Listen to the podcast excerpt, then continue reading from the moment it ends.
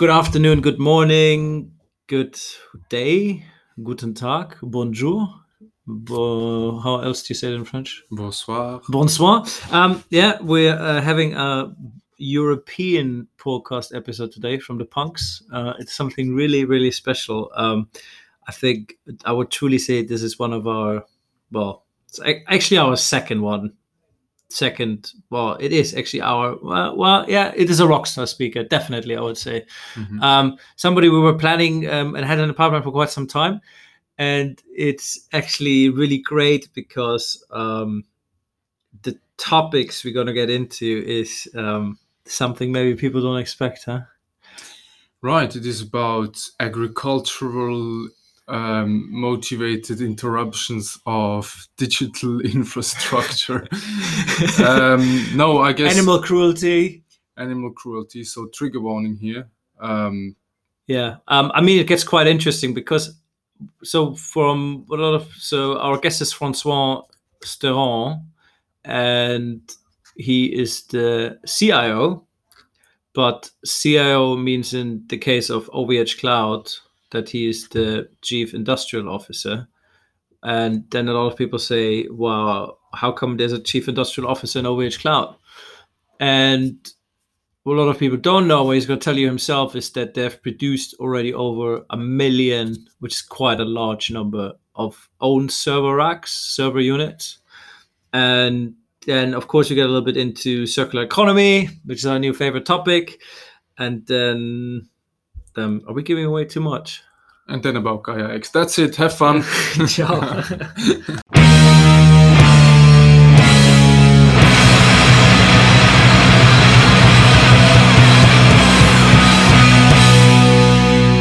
Button. Okay. So, good afternoon, good morning, uh, bonjour, um, uh, hello, wie geht's? This is the Uptime Punks. It's another episode of ours, and today we have one of our, I would say, one of the highlight guests of this year. Um, we got Francois Stérin with us from OVH Cloud. Uh, hi, Francois. How are you? Hi, I'm very well, thank you. Thanks for having me. Thanks, thanks a lot. Yeah, it's a, it's a great it's a great honor for us to have you here on the podcast. We were really looking forward to this. We said, okay, we need some rock star guests this year, and uh, you are one of the rock star guests for us. And um, I think we've got to speak about some really really nice things. A bit about animals, a bit about uptime, and a bit about uh, data centers and water, Yeah. or something like this.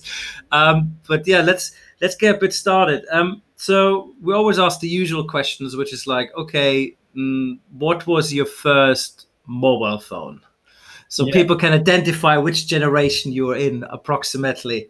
Well, I remember exactly uh, when I was in the shop buying the first mobile phone. It was in Paris. It was in the year 2000. It was a brand that still exists, but kind of very confidential now, which is called Alcatel. It was a one touch. I still remember the color. And this morning I, I looked uh, on the web of uh, how it looks. I didn't remember it was so bad actually, but uh, it was like a this red uh, kind of color, and yeah, um, the screen was just like a very very small actually when you think about what's happening now. So it's been a good twenty years, and it was just after I graduated from school. So yeah, you can kind of picture me where I am in terms of age now. So.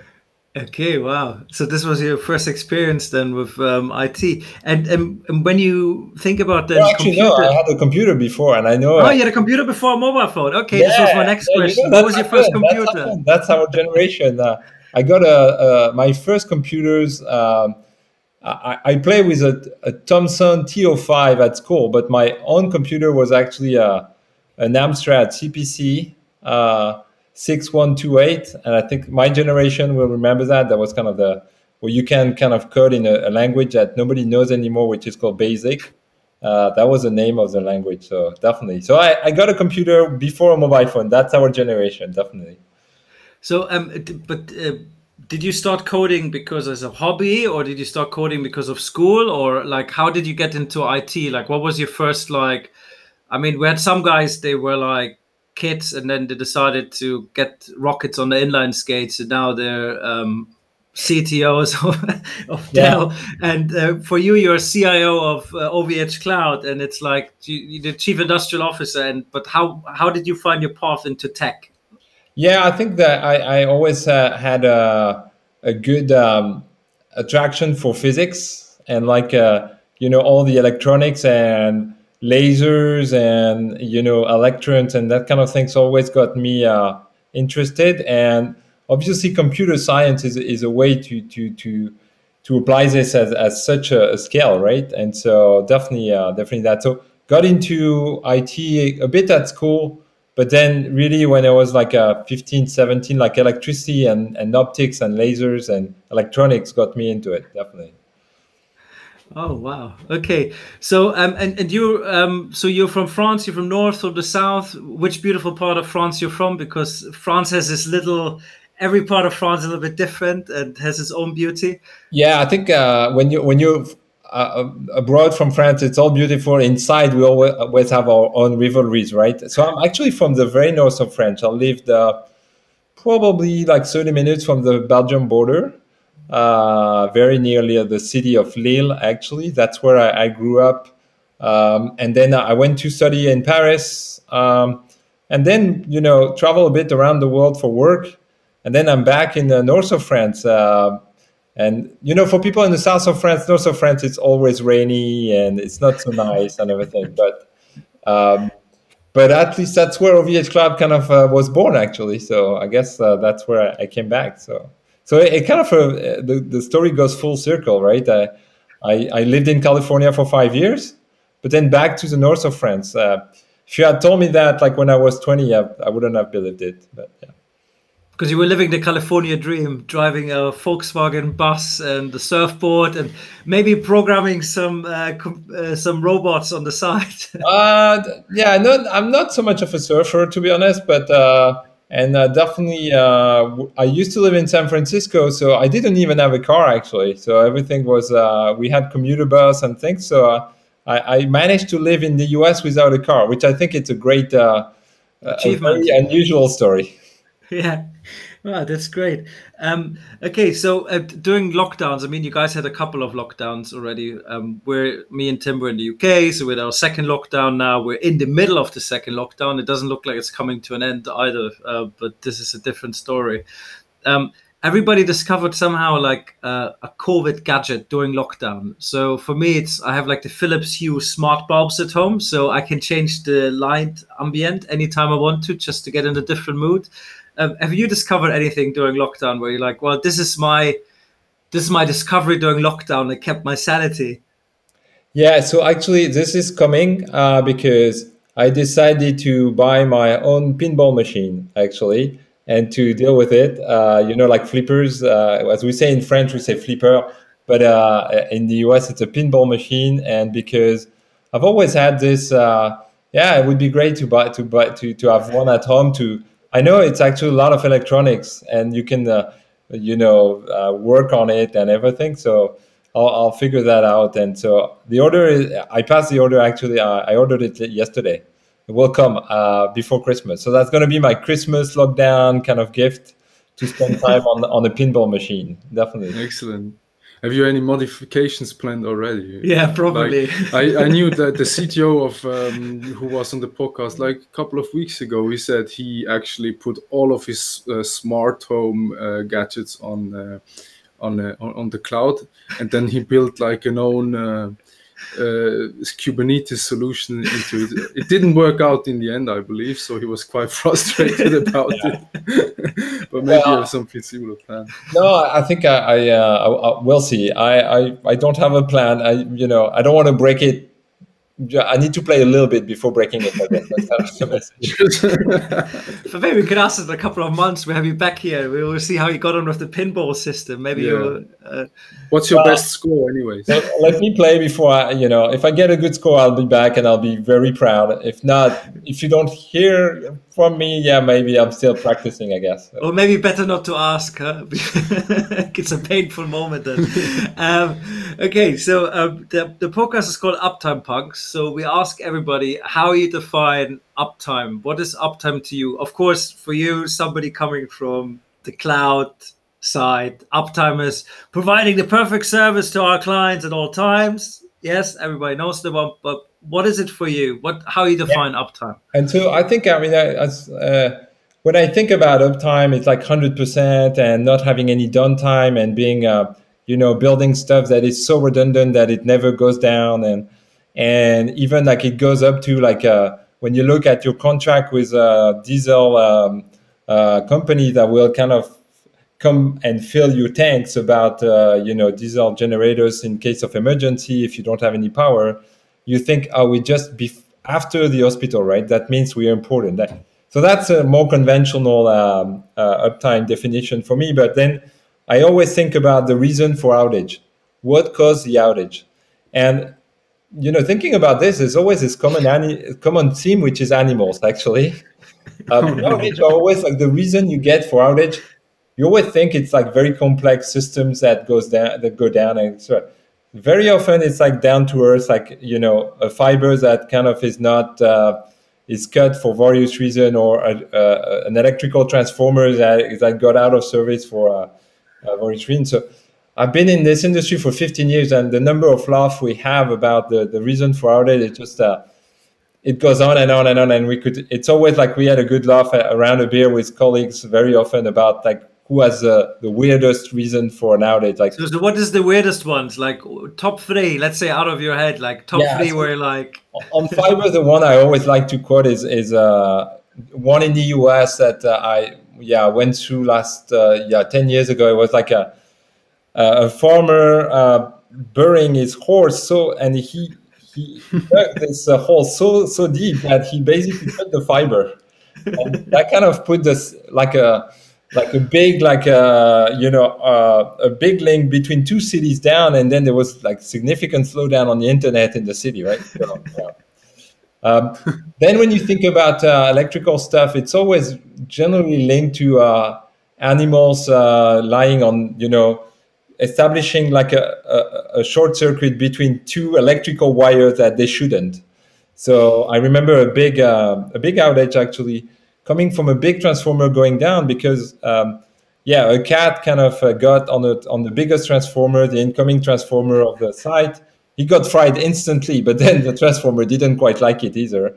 Uh, so yeah that's a that's a true story. And then um, yeah very often also mice and you know like heating like a little kind of mm. copper stuff and everything and that's uh, that's typically what uh, what happened uh, and and so yeah it's it's it's quite uh, it's quite interesting to read uh, to read uh, the what we call the the the reports for outage very yeah. very interesting yeah and, and unfortunately you can't build any any system to uh, to educate uh, the cats not to go on a transformer, right? If you manage transformer, there's nothing we can do.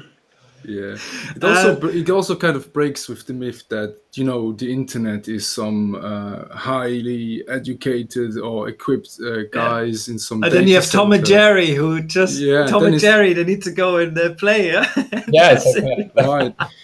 Yeah, so but then the, the reason is so um, is, is so simple basically, and you wouldn't never think, oh, my Netflix is not working because a cat is uh, just it, it, around the wrong It's place. actually funny when we were thinking about a name for the podcast. Um, one of the names was um, the double floor rats because you have rats living in the double floors of the data centers. Yeah. So we're like, oh, actually, we could be like the rats that are in that floor, you know, like. Um, mm-hmm. But uh, yeah, people thought they wouldn't be very appealing, so it was Uptime yeah. Punks. Um, yeah. maybe it's a little bit better. So we still kind of have this. Uh, rebel- rebellion going on. Yeah. By the way, there's big money in uh, um, vermin removal in data centers, as far as I'm aware. It is even some cases where you have deers, deers running into data centers, oh. and um, I mean it's it's it's it's a big thing out there, like pest control and absolutely. Well, Francois yeah. will know it. He will say, "Well, no mouse is allowed allowed in my data center." Mm. Um, yeah, that's but it, did, then it comes in with human error because a person probably kept the door open for too long, and this is why animals were able to get inside. Well, yeah, and uh, I think also uh, you, yeah, the, for instance, uh, it's not just about that. Is we we also had other thing like uh, like frogs. We use you know water coolings and tanks.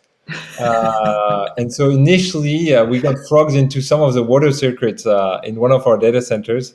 Uh, actually, I mean, it's okay. Happy family. it, it, works, right? I mean, they, they, they, felt the the water was pretty warm, so they felt pretty happy with that. Actually, they felt it was a good environment and like a jacuzzi. yeah. So they found a, a like a, a, tank with like 30 degrees or 40 degrees water, and so they, you know, they they, they went there. It was a great time for them. Uh, yeah, I mean, it speaks for the water quality that you use because the amphibies are, a, are an indicator for healthy healthy water.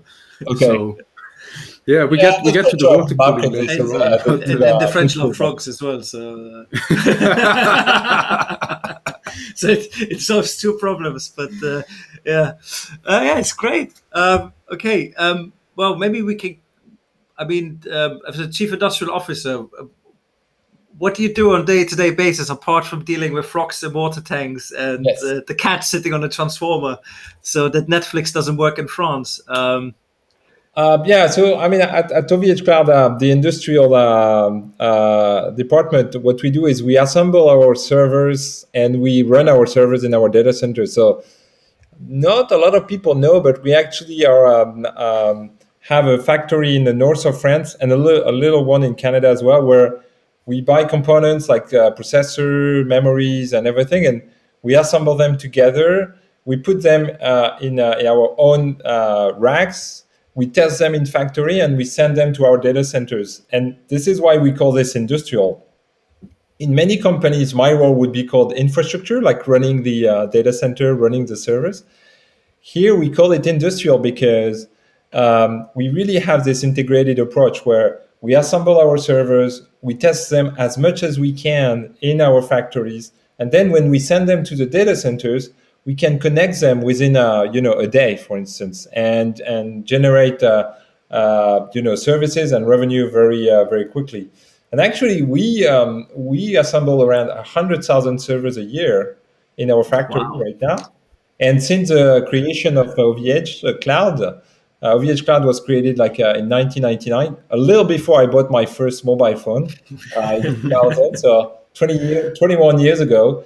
Um, and since that uh, creation, we've produced more than a million servers. So we're in the millionaire club. Uh, that's what I like to say. So, so how much? How much power? Like how much? Like you can see it. You probably have a screen where you see this is how much power we have. Yeah. So the big red button. How much power do you guys have in well, OVH Cloud? It's, it's in tens and hundreds of megawatts that uh, that we deal with, right? So this mm. equivalent of a of a small uh, of, of well, mid-sized cities actually data centers are quite uh, quite powering, mm. and so we run that. And sometimes people say, "Hey, you consume too much. You're like the big energy uh, hog mm. of the of the." But actually, with cloud services, um, we've been able to replace like more scattered, distributed, um, largely less efficient data centers at enterprise, and people had. Uh, on their premises, sometime at their home and everything with like a, I would say, as a service type of infrastructure where you can buy a virtualized environment, it's more efficient. And this is why actually there are like there was a study showing that um, there, despite the fact that internet traffic has grown 12 times since 2010 for the last 10 years, the data center consumption worldwide has not really changed. Still remains around a little less than 1% of worldwide electricity. So my point uh, is to your question.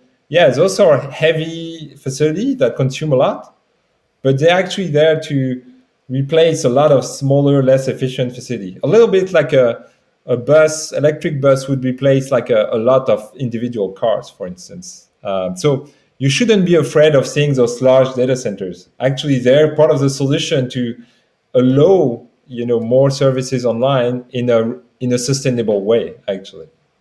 Yeah, it comes comes back to like um, how we like to define it as like data centers are the lungs of our society because exactly. um, there's a reason why we started the podcast because it was basically it's like all these hospitals running COVID, all of these things happen. Everybody had to start working from home, and people just switch on the TV. Netflix comes on, or you have your Skype or Zoom or whatever it is, and all of this stuff runs through data centers and people just forget about the data center industry if you tell somebody hey i work in the data center industry they're like you work in what and it's like this is this is where it comes into and we see this ourselves as well in frankfurt many times that frankfurt i mean data centers are popping up like mushrooms at the moment and where so and will be because of brexit as well and it's like you just have this I get it as well. You have the green parties in every country to say, "Oh, you guys are killing the environment" and all of these things. But society nowadays, even hospitals, a doctor would not be able to treat a patient without using a data center at any given point of time because even when he looks up the files, he's accessing it from a cloud. And this is where people like you, Francois, you, you guys are actually, I see you guys as like critical workers the same way um, somebody else is taking care of. And I think it's remarkable what you guys have done during this. Um, and actually pandemics uh, and lockdowns because it's you guys who kept the countries running and uh, economy. So um, yeah, a big yeah, thank you from us for that. That was Definitely. interesting uh, during the um, the first week of the lockdown in March because a lot of companies were closing and we we stayed up because I can't you know leave the data center on the weekend and and switch off the lights and say I'll be back on Monday. That doesn't work like that, unfortunately, right? So uh, we adapted very quickly. I'm very proud of our team. There was in like in the span of a week, we, we were able to uh, organize ourselves because even if it's computer mostly, they're also human to run those computers and to make sure that everything goes well. Um, and they were we were able to organize in very resilient teams uh, to be able to anticipate if if somebody get the COVID, uh, how we would do and everything. And we adapted super quickly. Uh, and I think the industry for that reason was also recognized as a, a critical industry to your point uh, definitely was yeah. as a critical mm-hmm. uh, critical industry can you tell us a bit more about the transition phase i mean you you you're responsible for the assembly of the servers and i guess it works on a service level agreement with ovh the mother company or uh, i don't know the hq as you want were the um, ordering books full within a within a week? It's or, almost uh, like circular economy because you were saying yeah, you're buying components. So is it you're buying components which were used before for maybe other things and you're putting it together so you're not always buying new things? Because this was a topic we were looking into last week as well which was yeah I, it sounds like you, you, you discussed with ali from ITRenew last yeah. week if i'm correct i saw that um, actually uh, this is I, will come back on, on their initiative. We we discussed with them a, a lot and it's a great uh, it, it's a great company. Uh, and um, on our side most of what we do are new servers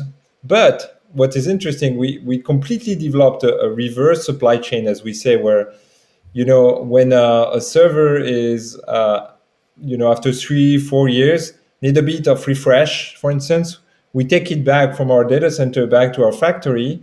We completely, we call that knock it down, like we disassemble it.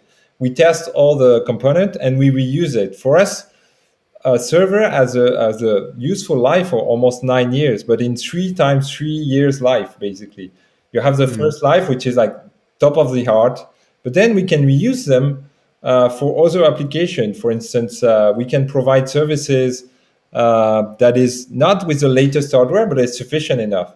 So, for instance, like you could get a dedicated server for you at 10 euros a month. For student that starts, that's great. And that is, that's how that's how OVH uh, Cloud started, right? He, I think yeah. he borrowed some money and and and, and, and, I don't even know. Yeah. borrowed some servers like old ones, and and OVH Cloud was born. Well, so, uh, today we we recycle 100% of our components, and we offer second and third life. And we basically started doing this like uh, yeah, almost since the very beginning. And we did circular economy before it was even uh, a word, basically. Yeah, I was about to say that what, what you guys do is circular economy, just on a s- small within the business scale. Yeah. And, and we do the same with uh, with our data center building as well. Um, not a lot of people know, but like uh, 80% of our buildings, like 35, uh, 25 of, of uh, 31 data centers, they're former industrial buildings.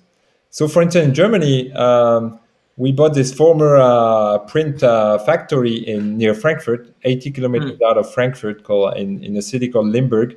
Um, because we use a system like water cooled system, we don't use air conditioning in our data centers, which is good because it's efficient. Um, but we don't need like pristine, very nice building. Like a uh, some sometimes people think about data center as like uh, you know white uh, labs or like a church yeah, very nice, kind of very pristine environment. Ours are more like uh, red bricks and former industrial building. I'm not kidding, right? And uh, I like it. You're the hipster among the data center um, operators. It's more like the vegan, the vegan along the, yeah, the data center. Yeah, I like that. yeah. By the way, I mean, um, you guys announced to go carbon neutral by 2025. Um, so a huge commitment, which we have seen from only like big hyperscalers um, yeah. to that day. So um, what was the thought process behind that? How because it's remarkable for a business on that scale to to do this commitment. And uh, maybe you can tell us a bit more about yeah i think thought process and what you are actually are doing to achieve this goal. I think the thought process was first i think we start from a very good base. And if i continue on this circular economy thing um, basically when we look at our carbon footprint and we we reported it the first time this year um, you know, it's relatively low because uh, once we reuse server, we reuse buildings, so there is no uh, uh, carbon emission linked to that. We used to operate also um, in very low carbon grid like France and, and Quebec with hydro and low carbon in, in France. Um, and so, um, and we we feel also this is driven not only by environmental concern but also business concern, and this is where it's very important we did all this circular economy uh, initiative initially because it made business sense. Because we could resell a bit more the servers right? And it was uh, and then the environmental uh, benefit comes with it. And this is where it's very powerful right? Um, and then so first before being getting carbon neutral we need to reduce our carbon emission. That's kind of the, the drivers. And we have this obsession for efficiency and, and frugality that you know, we're pretty confident we will be able to reduce like almost 10% every year our carbon footprint. Um, and then what we'll, we'll need at the end to, uh, to compensate uh, for, we'll, we'll, we'll enter into project like a, a reforestation, but like in a very, uh, um, we want to be a bit innovative, find the alternatives, right? And if there is any carbon capture project that could help, you know, go to carbon neutral even faster, we will look into that. And I think if we want to, you know, reach a Paris um, climate agreement target, I think we have no choice, right? We we have to act on this. I 100% agree. Um, how's it looking like in um, the north of France? How is the um, environment condition over there? I know that France is running um, nuclear energy for large parts, which is carbon neutral, but like obviously there's other problematics uh, tied to it. But do you work with local authorities or government bodies or partners to kind of use um, the environment? Because I was once in the north of France and I have the impression there's lots of potential perhaps for wind or water or tide energy or whatever it may be. But tide energy, yeah, yeah, yeah. Uh, you know the Atlantic coast in the north. I mean, you know perhaps better than I. So, and do you get the support that you want? I mean, sometimes we had um, some like the guys from Australia, Chris, a couple of weeks ago, he was saying um, he's one of the only people that said that he they get actually handshakes and claps on the back of the shoulder for building data centers, which normally doesn't really happen. Yeah, right. Um, yeah. So how, how is it looking over there in France? Are, are, are I think French it, it, it's uh, it was uh, surprisingly a great um, a great place to to start uh, this because availability of a lot of uh, former industrial buildings. Um, availability of a lot of um, uh, labor actually also, uh, and we've been able to uh, to recruit mostly locally as well, and to reconvert like a a region that unfortunately uh, was hit pretty hard um, last centuries. Um, Roubaix used to be the richest uh, city in France 100 years ago. Now it's the poorest because it was mostly textile. Everything uh, moved to to foreign countries. Um, but but we've been able uh, to, uh, to, to to to we should do more obviously right? Because we've been able to hire locally and to to re- to reconvert part of the, the labor force so that that's good. Um, in terms of availability uh, of networks and electricity it's it's great. It's in the middle of Europe. You know from a latency perspective you're very close from all the big capitals and you have a lot of uh, fiber networks going through that region. So this is really the the centers. Um, and so, and in terms also of, uh, uh, yeah, France has a pretty low uh, carbon mix, which is uh, also good uh, uh, for for for overall impact. Um, And we're also looking at how we can reuse the heat from our data centers with the local communities. I have to say it's a bit harder than in some other country because district heating and everything that could benefit from the heat from the data center are not as developed yet. But um, they're looking into that. Um, we shouldn't see that as a you know like the uh, holy grail in terms of uh, you know data center and environment, but it's a hmm. possibility, and we should look into it. Okay, so um, where do I follow up here? Um, as a chief industrial officer, would you say? I mean, you spoke about it briefly at the beginning. You said that there is an industrialization of IT going on. We often talk about how I mentioned it last week with Ali. Software, software, it's everything.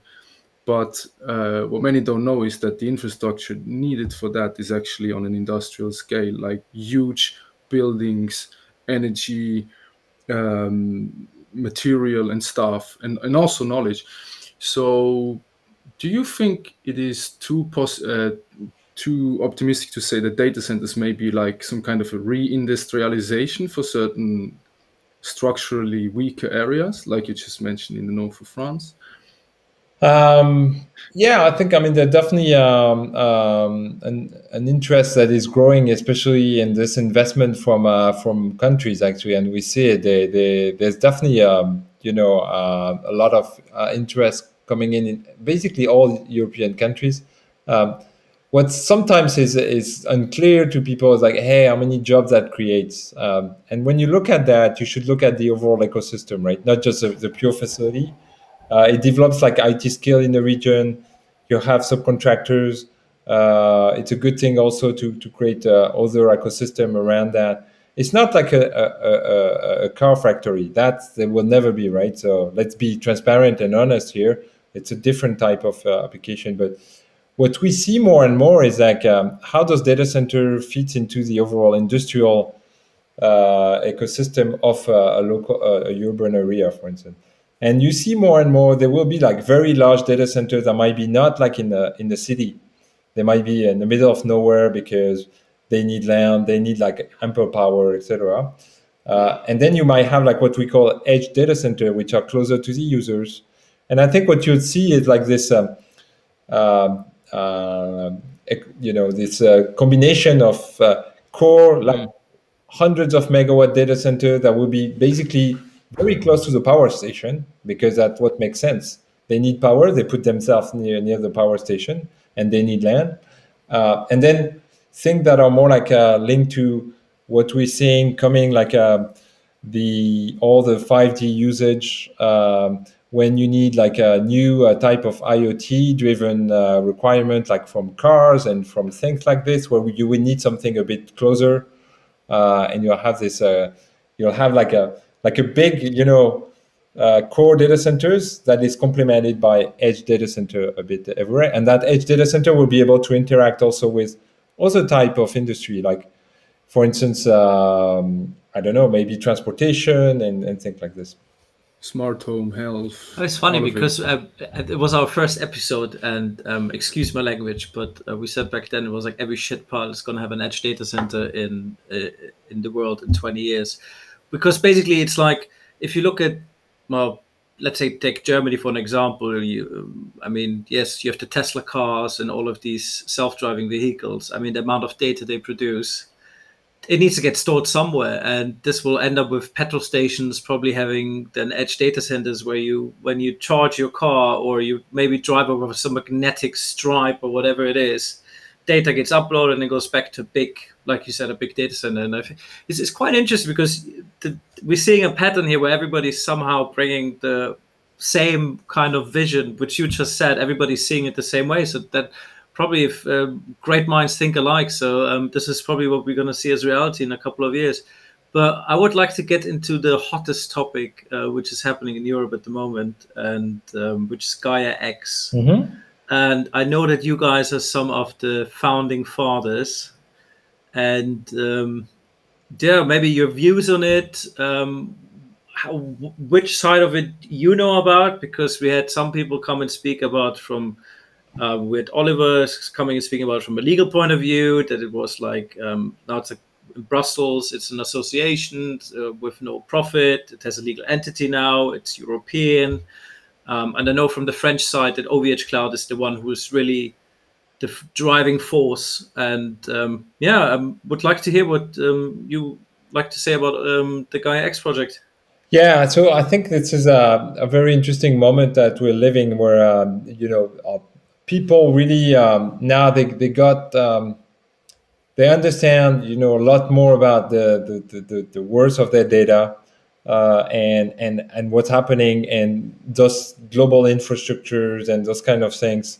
And and they need um, they they need some framework and some uh, you know uh, reassurance. And I don't think they're like a overly concerned about it, but they, they need to understand what's going on. And so the first uh, thing was in Europe, I think uh, the GDPR, which is a kind of this uh, wake up call on the, yeah we need to have a, the right uh, legi- like framework um, mm. set of standards how we deal with the data and i think some of uh, what happened um, uh, with some of the social networks and how the data was used and some of the decision from the european court of justice also with transfer of data between europe and us uh, well yeah it was kind of for people like yeah um, i think we need to you know, uh, give a put of a, a, kind of standards and, and, and right ways to do things. And also, I think also um, they want to have the, the choice and they don't want to be locked in into a solution. They want to have the ability to,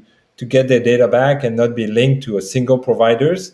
Mm. And I think uh, having a kind of an environment that helps developing you know uh, standards to move from one provider to another but like within the respect of you know where your data is and what you know the provider can do with it. Um, it's it's important. I think GaiaX uh, came from this a bit uh, idea that in, in Europe we need an alternative, right? We need um, I think we recognize that you know solution coming from outside they are also really good. They're very well designed. The products are nice, but we want to remain in control of our data, right? I think that's uh, something that is um, uh, coming very strong. And I think in, in Germany in particular, that's always been quite uh, data privacy has always been a, a, really big topic, right? And I think definitely Germany has been the, the leading front for that. Uh, and and therefore um, the, the uh, it was almost uh, it's it's surprising that this kind of project didn't happen before, but it's happening now. It's uh, based on you know transparency, openness, reversibility, and that fits super well with our values. Um, there's also, you know, our founders is a is a, a Polish family, you know, um, coming from uh, from Poland in 1989 after kind of the uh, what all what happened with the communist regime over there. So, you know, and we have like a innovation for freedom in our uh, in our uh, in our motto, and so that's important that um, uh, those kind of uh, all those values they really uh, I think you know went really well with uh, the, the principle of, of Gaia X and putting together a platform that would help um, those values to be really kind of multiply. And and we really see this um, this uh, idea of uh, I need to trust my cloud providers coming and I think we really need to, to give birth to really trusted cloud solution. we call that trusted cloud solution because mm. um, and that's why for us, there's no trust is there's no openness, no transparency, and no reversibility. That when I say reversibility, you could take your your data whenever you, you want, and you're not locked in. And and I think, uh, and I guess you know um, that's why we're very encouraged by all the progress. Um, it's it's uh, it's a joint work with a lot of people, so that's why we need to get consensus and, and get this going uh, as any European initiative, and we know that uh, European initiative needs a, a bit of uh, of work. Uh, but I think we're really encouraged by the progress on this, and I think there's also a, a real political support for this, which is also important.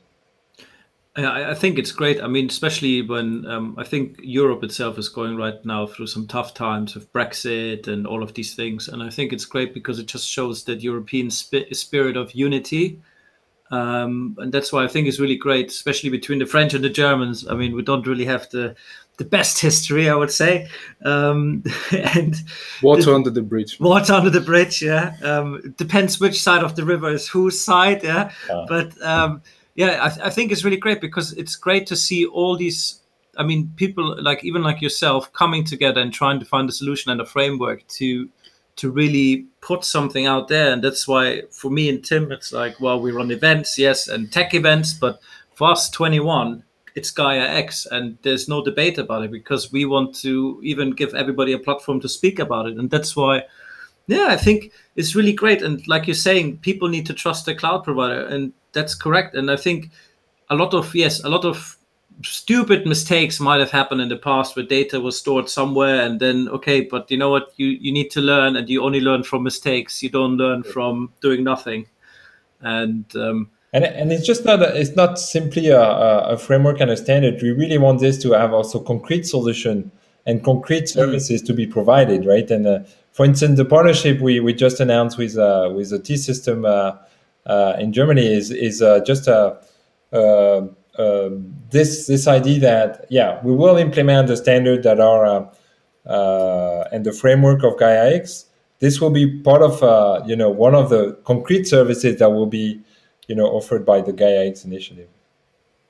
Which I think is really good. So, for, so for you as a, um, does it bring you now with moving across Europe? I know you guys are also expanding quite um, fast. Um, you guys are doing, I think, some stuff out in Asia now. You're starting to do some stuff. Then um, Poland, you mentioned as well, which brings some challenges because of the CO2 emission. yeah, yeah. I mean, I, I, th- I think um, we expand. Uh, we we I mean, we, we, we've expanded like in North America uh, 10 years ago with a facility in Canada to address uh, the North American market, but without being subject to the Cloud Act legislation. That also goes back to our uh, the importance of uh, a trusted solution for our customer, right? And, and not subject to, to some extraterritorial jurisdiction. Um, we've, we've expanded in Poland, as you say, in the UK. Uh, in Poland, indeed, I think uh, we need to, to really look at our energy procurement because they have unfortunately a very high carbon uh, grid with a lot of coal. And we clearly saw it right in our carbon footprint. It, it went up quite significantly. However, this is a market where our products are really fitted. So we need to figure out how we can provide supply that market with the right solution. And APAC also the you know, because of our range of different type of solution between uh, dedicated servers, um, uh, public cloud instances, virtual private service, and also um, hosted private cloud based on VMware, we have quite an extensive uh, different uh, set of solution for customers. So, so I mean, in in uh, in Asia, we, it's a different uh, continent, different business practice. we're growing okay. We're growing okay, and we, we're happy with that. Right. Let's let's put the both together. Gaia X, energy efficiency, um, the the whole circularity and, and carbon neutrality.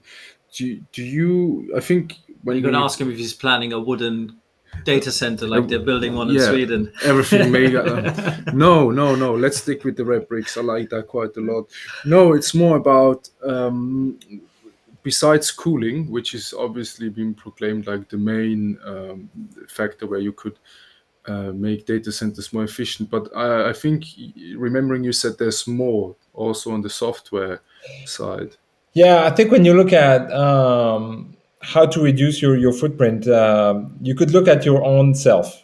You know, your own like your own, and look at your platform and but I think uh, we reach a point where data center are quite efficient already, and they're they're like, you know, power usage effectiveness for for expert is like the ratio between the power you use for your server and the rest of the facility. And today we only need like ten percent overhead of electricity for uh, to cool and to light the building and everything, which is and so the physics uh, show that at some point you, you're going to reach kind of the maximum efficiency you can get. Um, and so the question is, and data will continue to explode. I mean, the, the new the need for data transmission and data storage uh, will continue to uh, to grow. Um, there will be obviously a debate about limiting this growth, about what we call digital soberness. It's a pretty active debate with the 5G in France, for instance. and maybe to to for user to consume a little less. Okay, we'll see that. But then before they they can do that, we need to look at an area that has not really been looked at, which is uh, this, the energy efficiency of code and and the application. Because back to uh, what Paul was saying about uh, infrastructure versus software layers, the infrastructure guys have been looking at efficiency forever, like 15 years, 20 years. But on the IT side, I mean, when you start virtualizing, well, if you have like 100 customer on a single CPU, who is consuming what? What's the efficiency of a Kubernetes container? Um, nobody knows that today. And you clearly have um, good coders and bad coders from that standpoint. Uh, and the first step is actually to try to measure that. You know, when you have a, a, a cluster with several machines and you're running several uh, instances on it, which instances is consuming what and which one is efficient, which one is not efficient. Um, that's mm-hmm. something that if you if you if you talk to uh, most of application developers, they have no idea about. They have not necessarily a concern about. Um, and so what you need to do first is uh, try to measure that. And this is actually what's developing quickly in the academics field. Like a lot of researchers are starting to look at efficiency of code. How do I do a, like a software defined power meter, for instance, that where I could tell each customer, each uh, virtual machine user how much he consumes. And actually, um, there was a, a, group doing that in France in a, in a research lab called INRIA, which is the the computer science kind of research lab for, for France, and they have like a almost uh, between three and four thousand researchers just on computer science alone, but like applied applied research. And we've actually uh, uh, realized they were working on that, and but they don't have necessarily like real data. They like testing. So there was almost a dream partnership with us because we have the you know customer data, and they um, they can use uh, we can use research on that. And I think this is where we want to go. Is like instead of just looking at our data center hardware, plumbing, what it you know very physical thing is like go hub the layers and and give the information on um, what application, what they consume, depending on the language, depending on how the code is done. And this is our vision and how we embark the customer by telling them, okay, hey, you you're um, you're consuming this amount. Uh, maybe if you were coding this way, you consume that amount, and maybe there's a way you could do uh, to reduce your environmental footprint without impacting your your your application. And actually, what I'm sh- I'm pretty sure we'll see is that generally efficiency it's good for performance, it's good for consumption, it's good for everything, and will it will drive people to be more efficient, not only on the consumption of energy, but also more performant and more uh, relevant in terms of their own application. So basically, you guys want people to be more cautious about their, their, their energy spending, which means, for example, let's say if I'm somebody that's sitting at home and I have my Netflix running all night while I'm actually sleeping, it's more like, um, hey, um, it's costing me one euro or one pound per hour. Maybe I should better switch off my TV. And this is the information which can be fed back to me by whoever's going to be my internet provider that is renting out the space with you guys in the data center. It could be, uh, yeah, and and and and then if you go eh, also into how they design the system and the architecture of the overall uh, uh, application, uh, even before it reach you, they could already do some uh, some progress on their own application development potentially. I don't know. It's it's really like a beginning of a journey on this. But my point is is I think we we got to a point where devices are relatively uh, uh, efficient. It's like washing machine now are all A plus plus basically, right? And nobody is buying a you know a washing machine with a C rating on energy efficiency. Now what we're looking into is like make sure the user is not putting like a, a clean clothes like a ten times a day into that machine. You know what I mean? It should be used in uh, for uh, you know at its at its max in terms of uh, workloads and everything.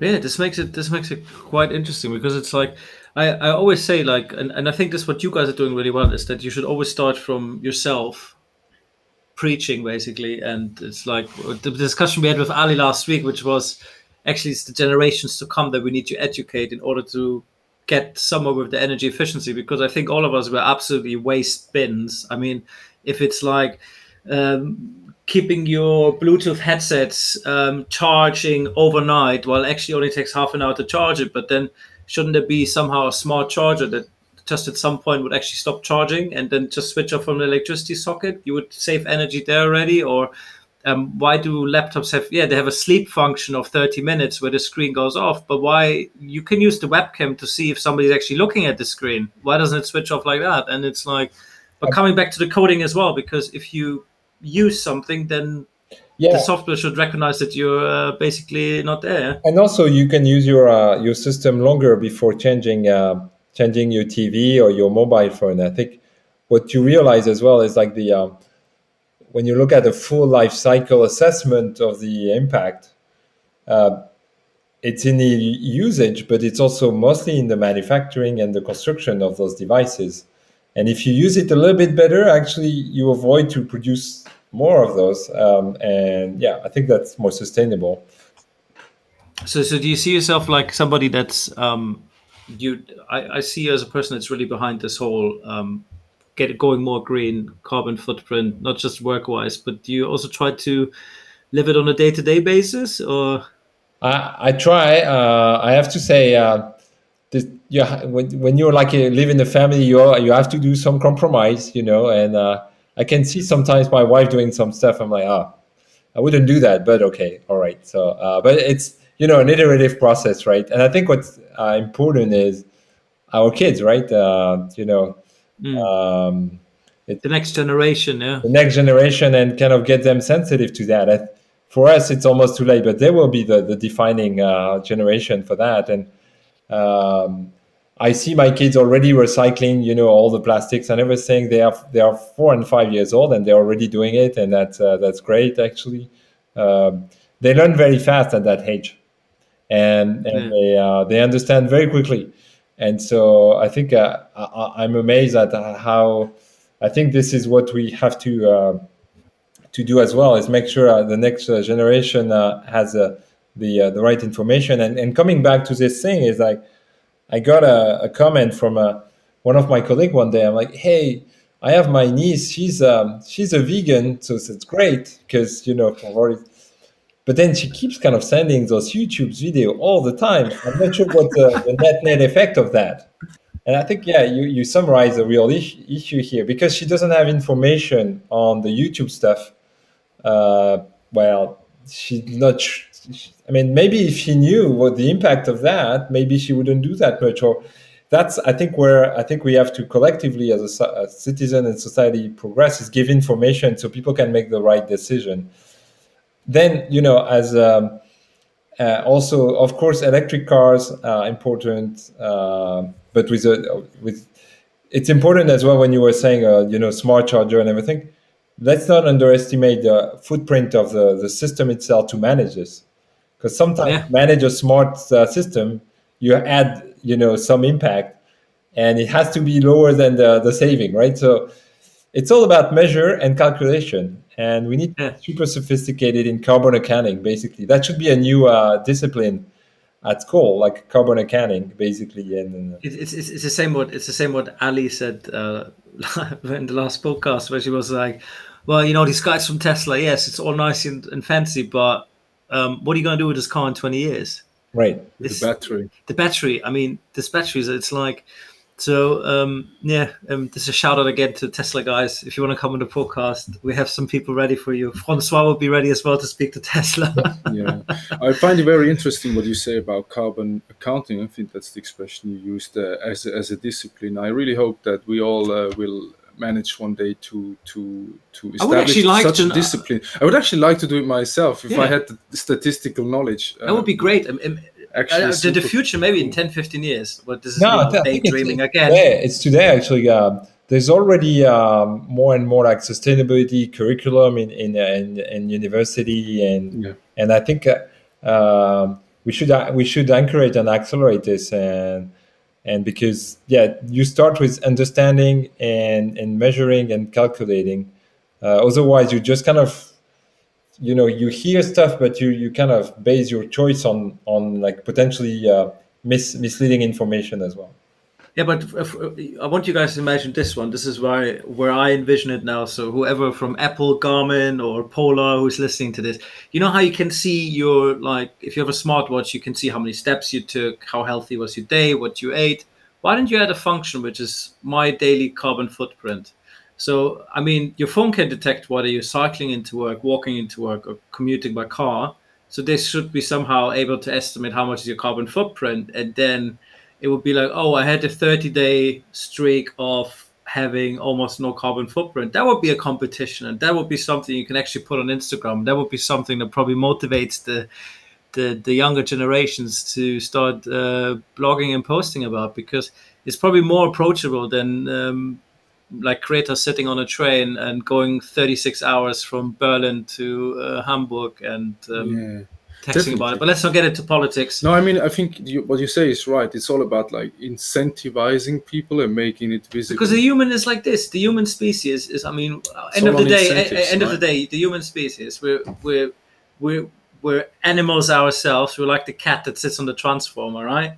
So it's like for us, we we just see the carrot in front of us and we start running behind it. So if you go like, oh, you're gonna get an incentive if you have a zero carbon footprint. You're gonna be the human and then you can see it already. Like Macron is giving the French person with the least carbon footprint of the year some some some leaf, which is like, and uh, Merkel is giving also somebody. So I could see it. It would be quite interesting. I think it would be funny. We're onto something here. But, um, long yeah. story short, I think uh, I, it was great seeing a, a, chief industrial officer having such a holistic view on, yeah. on, on, all the things, and uh, it was great.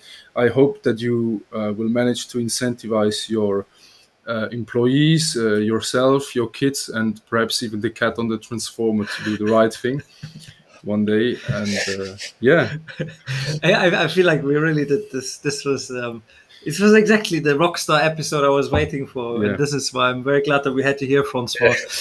um, yeah, uh, the, the last word is always with um, our guest, and um, the stage is yours. If you want to leave a message for the generations to come, um, please feel free. And no, I mean, I, I, I kind of like uh, your, what you're thinking about, like. Uh, uh, operational like the, the, the, the ultimate uh, operational excellence is when you train uh, animals not to, to deal with your da- data center infrastructure but this is like you know this would be nice but this is not that important to be honest. But no i think um, what's really key is to to make sure we can continue to provide like the value added services and the um, all what the um, the digital uh, you know transition enables for all the sectors, right? Um, uh, but you know, in a sustainable way. And the way I think about this is, I, I, I feel we are part of the tech sector, right? Um, relatively young sector. And if we can't, you know, continue this revolution of data and revolution of usage, um, if we can't do it in a sustainable way, I mean, who can, right? Um, I, I, mean, we always blame the other legacy industry for not doing their part, but actually, they have a, a tough job, right? And we're like a relatively new industry, so that's why probably the the um, the responsibility is higher for us, and this is normal. It's just because this is our, uh, you know, uh, duty to provide solution uh, and to provide innovation, new way of looking at things so well we can continue progress and, and make sure you know we don't end up like a uh, in just like a uh, in uh, movies where you see the end of the world and everything because of all those techs and everything. So i think um, it's important to uh, the sustainable development is is more is even truer for for us i think. And sometimes people don't see it right? So. Yeah. So I don't know if it's inspiring or not, but uh, basically, I think this is a collective responsibility we have from the tech industry and the data center industry in particular. And I feel pretty reassured because I, I have yet to find somebody that completely uh, go against that. I, I, think generally people in our industry are pretty aware, uh, and they um, they uh, we have a good alignment also between economy and ecology, which is important. Mm because generally for us green make business sense and that's that's also key, right? Because if it used to be like green uh, was seen as a very expensive thing to do and everything, and actually no, um, efficiency, ecology, economy, all, all goes together. Well, I, the, the thing is, the green thing is so I'm because of lockdown and all these things. So I'm cycling this this entire year. I cycle to work instead of using the train and the tubes and everything. And I must say, it actually cost me more money to cycle to work than if I would have come in with public transport because I've done now till today. I've done sixteen thousand kilometers on my bicycle. Wow. Well, which means almost every month I have to take it for service and all of these things. Then you need new tires every three months. So, adding up the math, it is expensive to go green. But you know what? Along the way, also I got healthier and uh, get to see the beautiful side, beautiful parks, and you get to see some human beings, even though you're in lockdown. And uh, yeah, it's nice. But yeah, Francois, it was really, it was absolute great pleasure and honor to have you here. And um, well, we hope to have you back, and then we can talk about your pinball machine and all the and all the, So, the so adjustments to you go, I have made. To, train. Okay, I got the Huh? Good pressure. Yeah. It's always good to have a, a carrot, as you said, right? So yes. Yeah, it's like a carrot. Or or um, um, hopefully, if we can run physical events next year, I will I will speak to your marketing people that they should bring a pinball machine on your stand, and then uh, maybe we can have a competition about it. We actually have a, it's not a pinball, it's arcade machine at work, uh, but you know, our office are closed right now, so I can't use those, right? But yes. Ah, Okay. We're working maybe in the wrong company too. but okay. Um, thank you very much, and um, I wish you all the best, and keep a positive mind. And um, yeah, Yeah, thanks for having revoir. me. It was a great, uh, great, great moment. Thank you. Thank you. Thanks. a lot. Merci. Merci.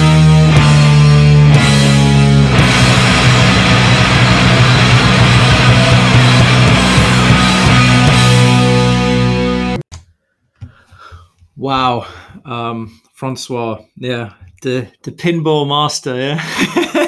Yeah, the the, you know what you didn't ask him? Ah, the rising pinball master. the rising pinball. What question did I forget? No, I thought I wanted to know which pinball it is because the, you have like so many different theme ones, like Pirates of Caribbean and Yeah, right. I mean, there's new ones coming out still, I guess, or uh, I don't know about it. It's it's a nerd topic, to be honest. I think one it's great. one of I- the nerd topics I'm not so uh, aware about. Um, I Yeah. would love to put Florian and Francois in a room and give them just a couple of like little tech things on the table. Uh, Florian, if you hear this, um, this is yeah, let's make this happen in Frankfurt in December at the event or something, um, because I would love to see what you two could come up with when you guys pick each other's brains. But you know what my dream panel would be? Ali Fenn, Florian, and and Francois, and perhaps uh, our next guest or one of our next guests, yeah. which we don't announce yet. Um, yeah, but it comes quite. Um, no, Ali, it's not the company you think, but it's something similar to that. Yeah. Yeah. So um, also from the Bay Area in the US, I believe. Yes, and that lady um, all together on a panel at Data Center World. Let's see if we can make that happen. Well, of course, I think we should be able to. But um, yeah, um, so we hope you guys really enjoyed this podcast. Um, well, big shout out, of course, to our listeners all over the world. Especially India. Oh yes, You guys are great. I've seen the numbers rising, and, And uh, I, I'm going to tell you guys something for our Indian listeners out there. Um, we're going to have some Indian guests. are And we? Yes, we're having some Indian guests, and I'm not going to give too much away, but um, there's going to be you guys, you guys know we're doing our monthly Asia edition, and there's going to be an Asia edition with some guests from India. So um, yes, we're going to. They're going even to Delhi or to Bombay. I'm not sure, but yeah, you Indian fellowships, you guys out there, you're gonna get the dose of the punks you need. Um, so yeah, it's really great. So um, we see the fan base is growing. You guys are subscribing. Um, the fan mails are coming in as well. Uh, I hope you guys didn't mind too much about the, um, the crudity in this podcast. It's not even funny. But for me, I just when he was telling that story about the cat on the transformer, I imagined Tom and Jerry running around in a circle and Tom getting stuck in the transformer. But, um, but yeah, it was really great, and um, yeah, we have some highlights for you guys. So um, we're looking at 21. 21 um, is going to be for us. Uh, the main topic is going to be Gaia X. So we hope to take you all on a journey with the podcast as well. So um, we're trying to bring some of the rockstar speakers from the events next year that are coming up onto the podcast. Have with them some conversations before or after the event to see how they feel about it, get some of their input. And if you feel like you're somebody in the industry and you want to have a place where you can raise your voice, definitely reach out to us. Um, you can find us on Uptime Punks brackets official. You know, I just want us to look a little bit more famous, official. Uh, or you reach out just to Tim and myself, and um, feel free to be like, "Hey guys, um, I would really like to come and speak. I have some interesting topics."